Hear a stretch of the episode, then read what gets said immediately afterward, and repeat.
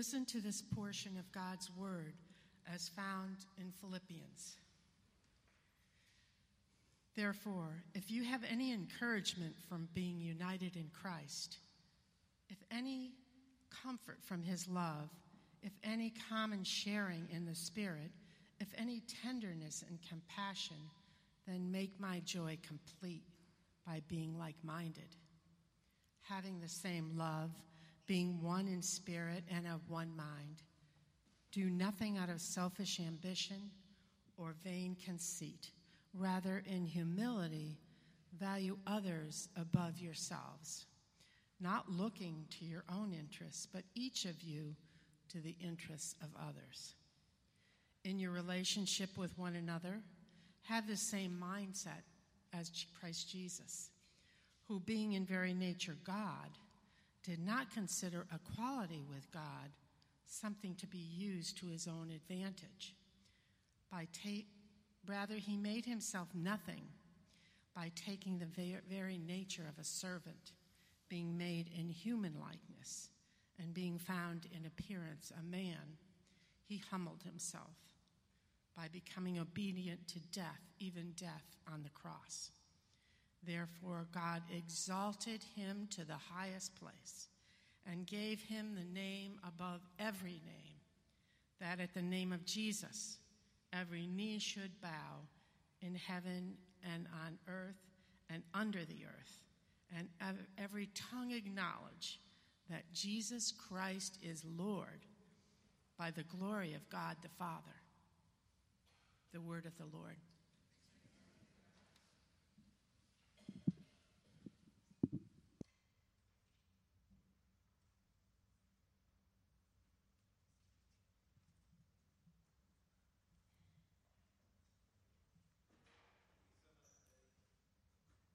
So much, Betty. Really appreciate that. So, uh, for those of you who have not been with us over the last uh, several weeks, we are in a series called One Month to Live, where we are looking at what it would look like if we found out suddenly that we only had 30 days left to live. What would we do differently? What were the things in our lives that would made well that would mean most to us? Where would we invest our time?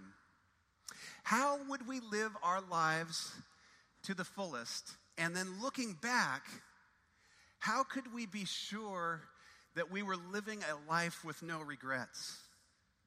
Well, this week, we're going to be continuing down that path and looking at other insights that will help us to do just that. And today we're looking specifically at what it means to live humbly. What is biblical humility? And what does that look like in our lives? What is it from a biblical perspective? Now, of course, no one models this any better than Jesus.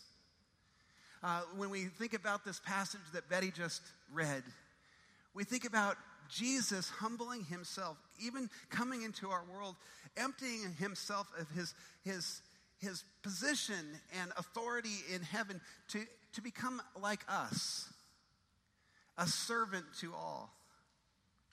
Jesus demonstrates humility from the manger, from his entrance, all the way to the cross.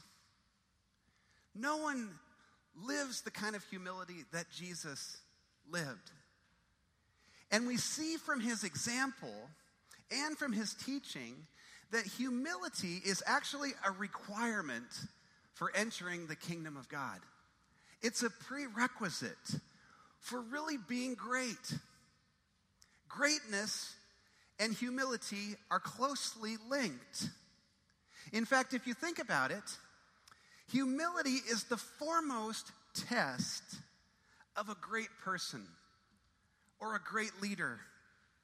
It's recognizing that our identity and our sense of self worth stems not from our accomplishments, from a worldly perspective, our successes from a worldly perspective, but instead how deeply we are rooted in Christ. If our identity is rooted in Christ, and we recognize Him as Lord of our lives, success will follow, greatness will follow. A humble person continually surrenders their weaknesses and their inadequacies to God because they recognize that those same inadequacies and those same weaknesses will become conduits for God's strength and power in our lives. Isn't that interesting? God uses our weaknesses and our inadequacies, and He transforms them in such a way that they become the conduits for His strength and power in our lives. And so we actually need our weaknesses and our inadequacies. It's just they need to be channeled in the right way through God who transforms all things, who takes the broken things and makes them beautiful. Now, in 1 Peter 5 6, it says, Humble yourselves, therefore, under God's mighty hand, that he may lift you up in due time. Did you catch that?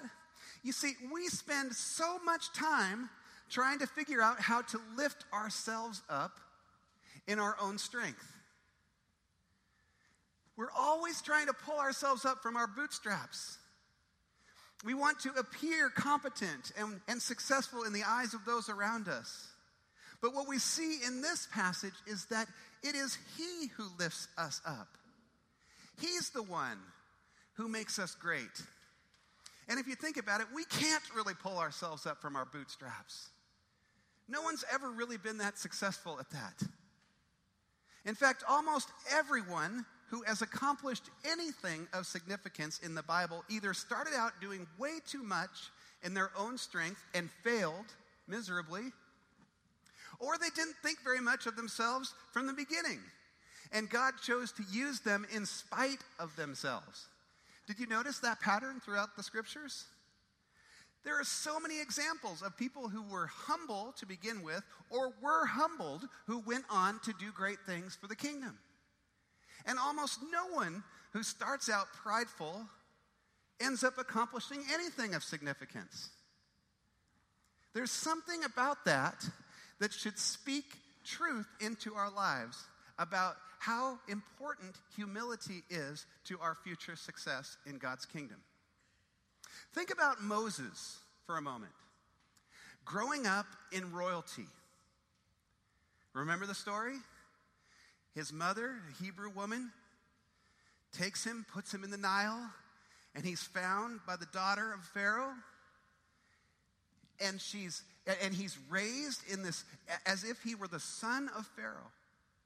He has everything accessible to him. But then he later discovers his true identity, that he's a Hebrew, and he notices that his fellow Hebrews are being mistreated profoundly. And one day he sees abuse taking place before him, and he snaps. He kills the man who is abusing his fellow Hebrew. And then he tries to bury the body in the sand. He thinks that no one saw. But as it turned out, somebody did see. And now he's a wanted man. Even Pharaoh is looking to kill him for his crimes, and so he has to flee into the desert. And for 40 years, he remains in the desert serving as a shepherd, taking care of sheep. It's the most humbling of positions. For 40 years. Everything that he thought was before him, growing up in a royal family, was lost. He probably thought all of the successes, all of the fame, all of the glory was completely eradicated by one mistake. And yet, that is where God finds him in the desert. God appears to him in the form of a burning bush. Remember the story? And he speaks to Moses. And he tells Moses that he is actually going to be the one that will deliver the Israelites from captivity. Moses says, Who am I that I should go to Pharaoh and bring the Israelites out of Egypt. Essentially, he's saying, I'm sorry, God, but I think you've got the wrong guy. I'm confident that you've got the wrong guy. And then God goes on to explain his plan on how God is going to orchestrate all the things that have to happen for this deliverance to take place. And Moses is still thinking about his inadequacies, his weaknesses, his frailties. And he says to God, even after God describes the plan, he says, Suppose I go to the Israelites and I say to them, The God of your fathers has sent me to you. And they ask me, What is his name? Then what shall I say to them? Do you sense the fear and the insecurities coming out? God says to Moses, I am who I am. This is what you are to say to the Israelites I am has sent me to you. God is reiterating the fact that He is the center of everything, that He is the creator and the sustainer of life. I am the inexhaustible and the immeasurable. Just tell them that I am sent you. So, in a heartbeat, Moses has learned the identity and character of God. And simultaneously, he has discovered his own identity. You see, if God's name is I am, that must mean that Moses' name is I am not. And that's my name and your name as well. But we so easily forget that. We try to do so much in our own strength. Moses is still thinking about his inadequacies, his weaknesses, and his past failures.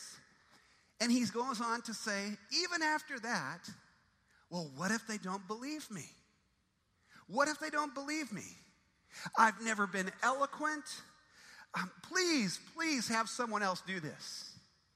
He's begging God, please don't put me in this, this position where I'm, I'm bound to fail. Do you see how he's thinking about things from his own strength? And, and it says in the scriptures that God's anger burned because he recognized that Moses was not seeing God for who he is and for what he's capable of. But here's the good news, folks. While Moses may not have been I am, he knew I am. He knew I am. He knew the inexhaustible, the immeasurable, the sustainer of the universe, and he also came to recognize that God can do anything. God can do anything. And God empowered Moses to become one of the greatest leaders to ever live. Can you imagine spending 40 years as a shepherd feeling that your life had passed before you and that you had nothing to say that I have a legacy to offer? And yet God found him in that place and made him one of the greatest leaders ever to live. That's how God works. Peter is another example of God using a broken person to do extraordinary things. We all know the story of Peter. Peter's one of the disciples. And on the night before Jesus went to the cross, you remember this? The night before Jesus goes to the cross, he gathers his disciples for the Last Supper and this is what he says to them He says, Listen, this very night, all of you will fall away on account of me. All of you.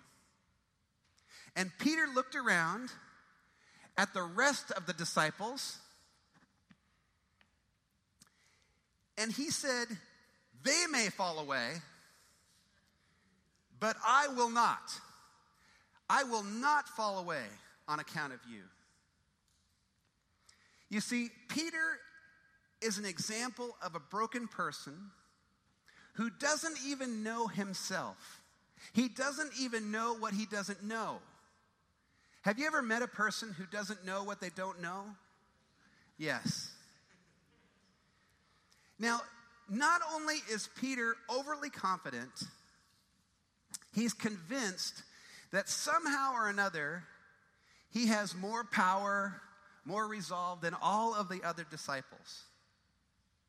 And so Jesus looks at Peter and he says, Peter, this very night, before the rooster crows, you will deny me three times. Three times, Peter, tonight. And then Peter doubles down. It's like he didn't think Jesus knew what he was talking about. He doubles down on his self confidence and he said, Even if I have to die with you, I will never deny you, Lord. I will never deny you. And because of Peter's confidence and resolve, all the other disciples said, Yeah, same with us. And then Jesus is silent. And when the time comes, he says, Fellas, it's time to go. It's time to go to the Garden of Gethsemane. And when they get there, after a time of prayer, Jesus is arrested and he's brought before the Sanhedrin to be questioned. And all of the disciples are scattered. They're terrified because they think they're going to be killed. And it says in the scripture that Peter as Jesus was being led away by the Sanhedrin, followed from a distance. He wanted to see what happened. So he follows from a safe distance.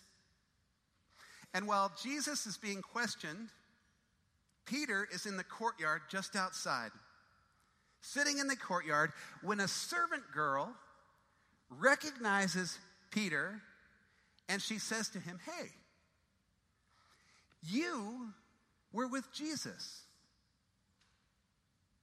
And Peter looks around and he says, I was not. I, I have no idea what you're talking about. I don't know the man. And then obviously he's feeling kind of awkward. You know, there's a lot of pressure. So he gets up and he moves from where these people are, where this servant girl is, and he moves out to the gate. He's obviously trying to remove himself uh, from this company that recognized him. And while he's standing near the gate, another servant girl sees him and she says, Hey, that guy was with Jesus of Nazareth. And Peter said, I do not know the man. Okay, he's trying to save his own skin. I don't know the man. And a short time later, dawn had come. It was starting to become morning. Light was falling on this courtyard, and people were starting to get up from the town, and they were coming into the area. And a crowd gathered, and they asked, What is going on around here? What's happening here? They started discussing the matter. And then someone looked at Peter and said, Surely you were one of them. Your accent gives you away. And Peter is getting desperate at this point. Desperate. And so he starts calling down curses. He's swearing up and down. And he swears to them, I did not know that man. And as soon as he said that, the rooster crowed. And in Luke 22, 61 and 62, it says that the Lord turned and looked straight at Peter. And Peter remembered the words that the Lord had spoken, and scripture says that he left the courtyard and he went out and he wept bitterly. Peter had promised to be true even if it cost him his life. And he failed. He failed. But here's the thing when Jesus was looking at Peter, he was not looking at Peter with scorn. He was not looking at him with scorn. He was looking at Peter with compassion. with compassion. You see, in Luke 22 31, and this is actually before Peter denied Christ, Jesus pulled Peter aside and he said to Peter, Listen, Satan has asked to sift you like wheat. But I have prayed for you that your faith would not fail. And when you have returned to me, strengthen your brothers. I'm sure in that moment, Peter was kind of like, okay. Because Jesus already knows what's going to happen. But Peter is still in the dark. Do you see what Jesus is saying? He's saying, Satan wants to bring you down, but I have prayed for your protection. And when you return to me, meaning you are going to fall, Peter, you are going to fail, but you're going to get back on your feet. And when you get back on your feet, use that experience to strengthen your brothers. Allow your failure to become a conduit for my strength and power in your life. You will come back stronger. Peter might have thought in that moment when the rooster crowed and he saw Jesus looking at him that his ministry days were over. That that was it. He had a chance and he blew it. But Jesus knew that Peter was finally in a position where he could really be used by God. Peter had been overly confident, brash, and now he was humbled. And from that point forward, he would always look to God instead of his own strength and power. Now, some of you may be at that crossroads today. You may be thinking about the ways that you have failed. And you may think that because of your failures, your best days are through. But that's not what this passage is sharing with us. In fact, it's sharing the exact opposite. What it's saying to us today is that if we are willing to humble ourselves and look to God, your failure may be the very thing that enables you to tap into God's power like never before. It may be the failure that you need to truly experience the power and presence of God. Peter, of course, went on to do incredible things for the kingdom. And Jesus predicted it. Remember when Jesus said to Peter, on this rock, I will build my church. And Jesus said that to Peter when he was anything but a rock. Okay? Because when Jesus looks at you, he doesn't see who you are now, he sees what your potential is if his power and presence was flowing through you. And he will do whatever it takes to enable that to happen. At Pentecost, it was Peter who stood up when the Holy Spirit fell. And he was the one that addressed the crowd. And he spoke with such power and such conviction that scripture says 3,000 were added to their number that day. That must have been a pretty awesome sermon. I would have liked to have heard that sermon. I looked for it on YouTube, it's not there.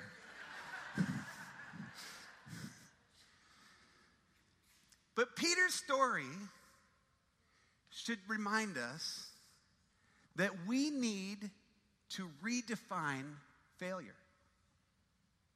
You see, in our culture, failure is something that we avoid at all costs. And yet, what we're seeing in this passage is that failure was actually part of God's master plan for bringing about the kind of character in a person that would enable them to do great things for the kingdom.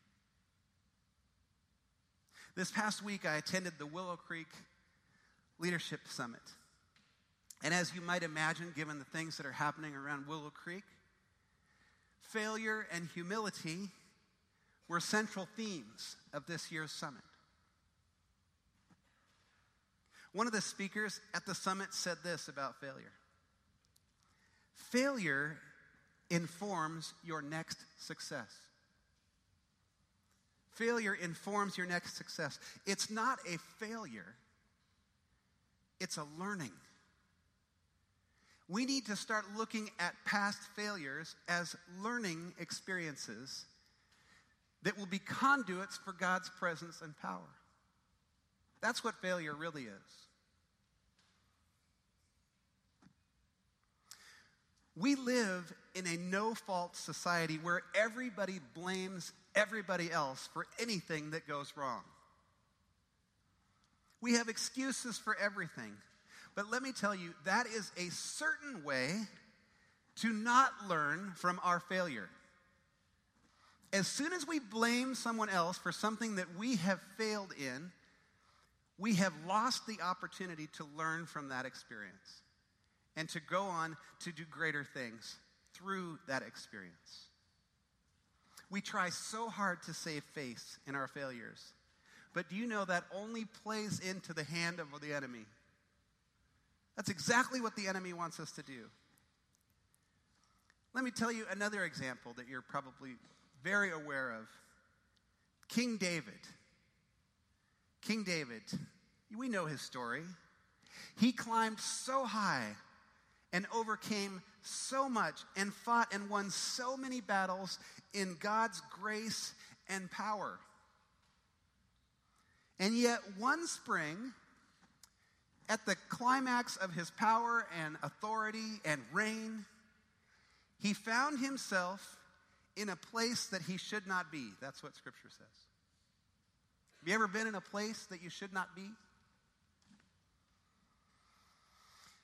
And after a series of compromises, David had committed adultery and then followed that up with murder to cover his tracks. That's a pretty profound failure. And he responded to those failures in the same way that many of us do. He lied, he tried to cover it up, and then he tried to ignore it. He tried to ignore it. He went through the motions as if nothing had happened. For more than a year. For more than a year. But God would not leave him in that state. And so he sent the prophet Nathan to confront and to restore David.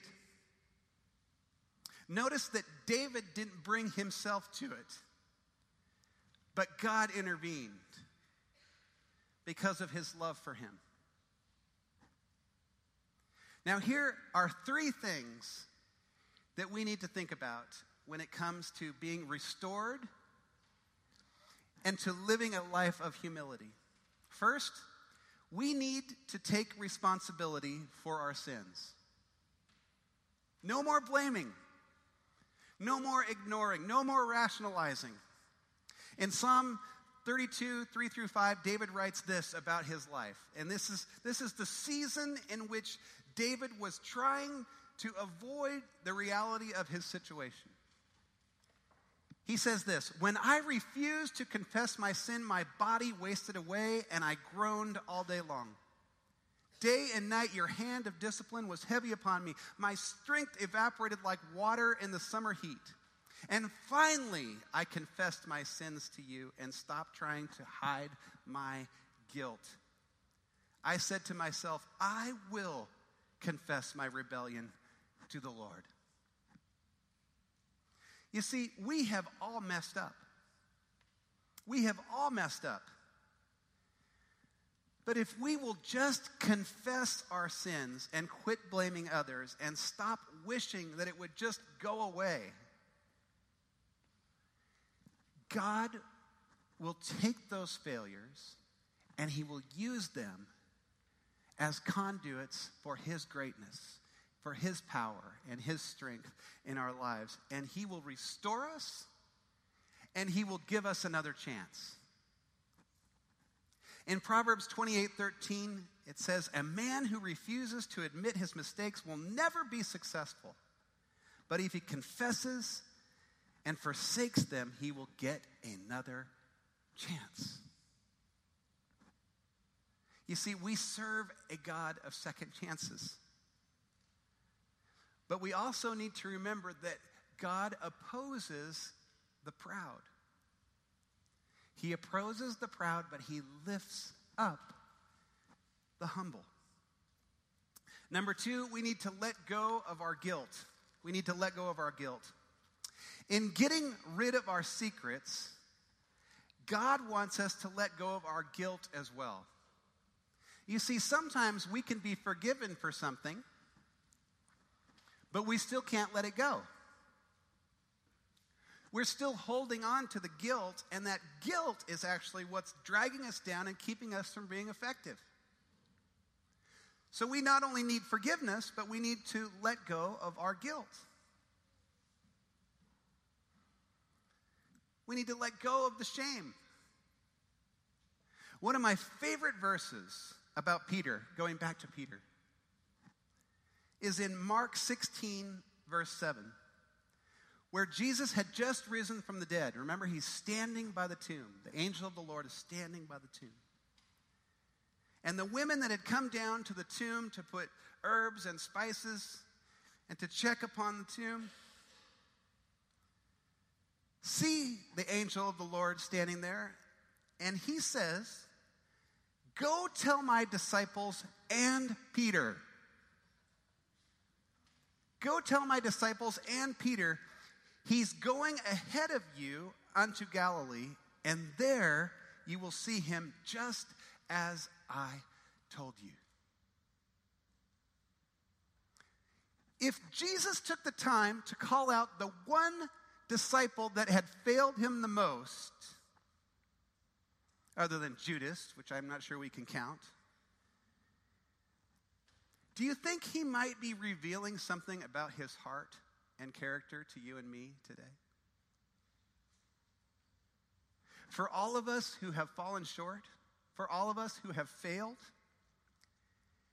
maybe this story is in the Bible because God wants you to know that He's calling your name. That He wants you to know that your future is secured by the cross, that you are forgiven, and that He is waiting for you.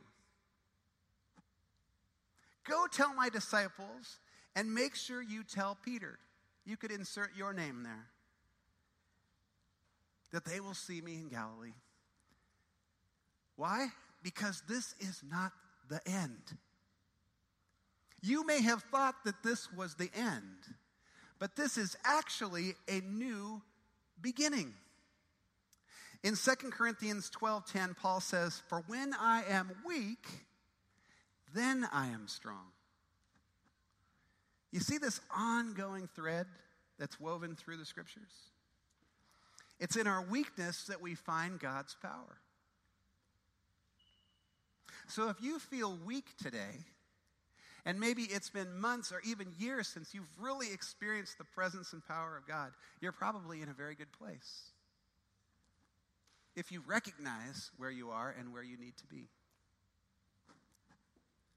Number three, we need to abide in his presence. If we really want to see God and to see what he can do in our lives, and not just what we can do, it comes down to abiding in his presence. We're always trying to figure out things that we can do for God. But instead of thinking about what it would look like for us to do things for God, we need to start thinking about what it would look like to do things with God. There's a difference. We need to stop doing things in our own strength. We could even do ministry in our own strength. And instead, we need to be asking the Lord to fill us with His presence and power, the infilling of the Holy Spirit. And did you know that learning humility is a sign of maturity? It's a sign of maturity. It's getting to the place in our lives where we are willing to trust God enough to give Him our brokenness, our frailties, our failures, and then allowing Him to really be Lord of our lives. That's when we start to develop maturity. And after David's fall, he learned humility. After that experience that David tapped into and, and, and the, the restoration that took place, if we look at David's life from that point on, we see that he was so quick to look to God and so humble in his responses to challenges. He just automatically gave it to God and trusted him. And God is offering today to take all of our weaknesses and all of our inadequacies and he's saying to us, I will turn them into conduits for my strength and power in your life if you'll let me. If you'll let me. But I can't do it unless you're willing to learn humility. God wants us to live the abundant life. That's what this series is about. Tapping into the vision that God has for our lives. He wants us to live with purpose, and He wants us to leave a legacy, and He wants us to be able to look back at the end of our lives and say, Wow, I have left a legacy for good. No regrets. And this series is offering us some practical insights to help us get there. We need to really live our dash. Every moment is important. We can't waste time. We need to live passionately. And we need to be willing to love completely. And we need to humble ourselves before the Lord so that He can lift us up. Let's not waste one more minute. Let's decide today that this is the life that we want to embrace and allow God to move from the passenger seat of our lives to the, to the driver's seat. It's time for a new beginning. And that's what God wants for all of us. And all it costs us is a willingness to say, All right, Lord, if you really want this, I'm willing to give it to you. And God will say, I've been waiting since before you were born for you to say that. Now, prepare for greatness. The abundant life. Will you pray with me? Lord, thank you so much for your willingness to love us, to love us so deeply that you won't leave us in a place of brokenness, that you won't allow failure to define us. Lord, when you think about us, you define us by our greatest moments.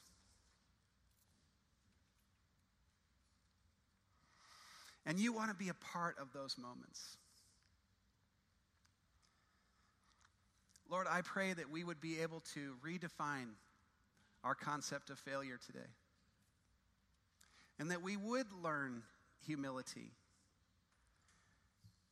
so that we could allow our brokenness and our failures to become conduits for your strength and power so we can truly be great in your kingdom. In Jesus' name.